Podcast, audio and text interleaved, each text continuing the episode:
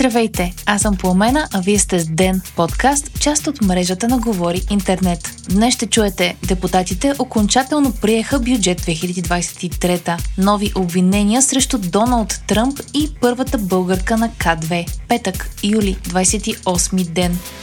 На заседание, продължило близо 21 часа, депутатите приеха бюджета за 2023 година. Окончателните текстове бяха гласувани малко преди 6 часа сутринта, а приетият бюджет е с дефицит от 3%, каквото е и едно от изискванията за еврозоната. Според финансовият министр Асен Василев, в голямата си част фискалните мерки са запазени така, че приходите да могат да бъдат събрани, а бюджетът е в първоначално зададените параметри.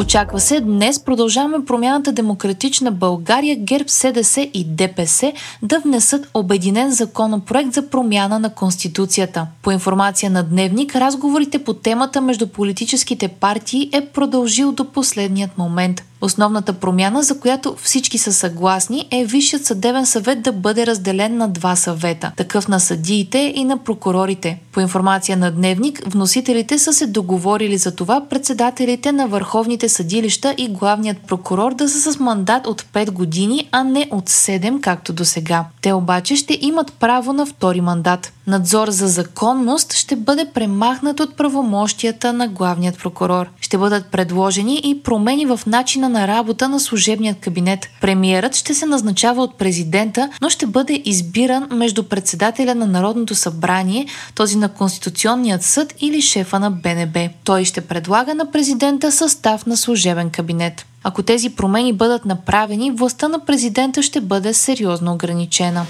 Повдигнати са нови обвинения на Доналд Тръмп, съобщава The New York Times. Службата на специалният прокурор е обвинила бившият президент на САЩ в опит да унищожи видеозаписи от камери за наблюдение в клуб Мар Алаго. Управителят на заведението Карлос де Оливейра е бил добавен в списъка с обвиняеми за опит да възпрепятства съдебната система с това, че е помогнал на Тръмп да скрие документи. Доналд Тръмп е наредил на служители в почивният му комплекс в Флорида да изтрият записите, докато е бил разследван за задържане на класифицирани документи. Това са обявили прокурорите, работещи по случая, съобщава Reuters. Специалният прокурор е повдигнал три нови обвинения срещу Тръмп, като така те стават общо 40. Де Оливейра е казал на друг работник, че бившият президент е искал от него да изтрие видеозаписи, след като те са били изискани от Pronto? Срещу Доналд Тръмп има обвинение, че незаконно е задържал класифицирани документи в частният си имот в Флорида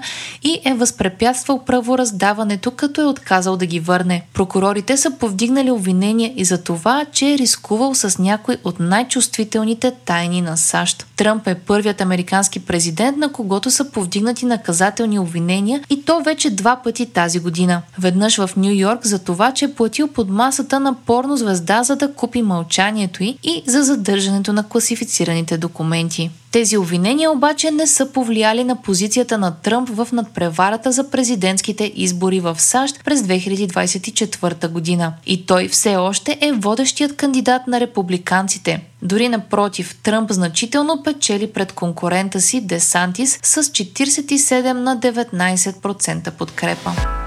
Евгений Пригожин, шефът на Вагнер, е бил забелязан в Санкт-Петербург, съобщава BBC. Лидерът на частната военна компания е сниман по време на срещата на върха Африка-Русия, в която се включи и Владимир Путин. Пригожин се е ръкувал с високопоставен служител на Централно Африканската република, където Вагнер имат операции.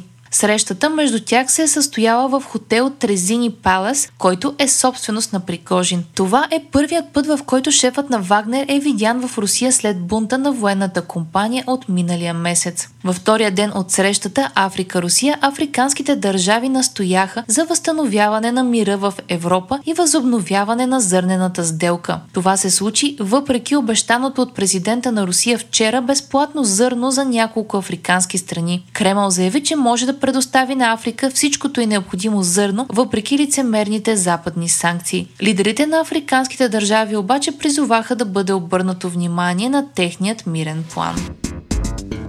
Силвия Аздреева стана първата българка и скачила връх К2, пише БНР. Аздреева е развяла българският флаг на втория по височина връх в света. Това е трето изкачване на 8000 за нея, като миналата година българката покори Еверест и Лхотце.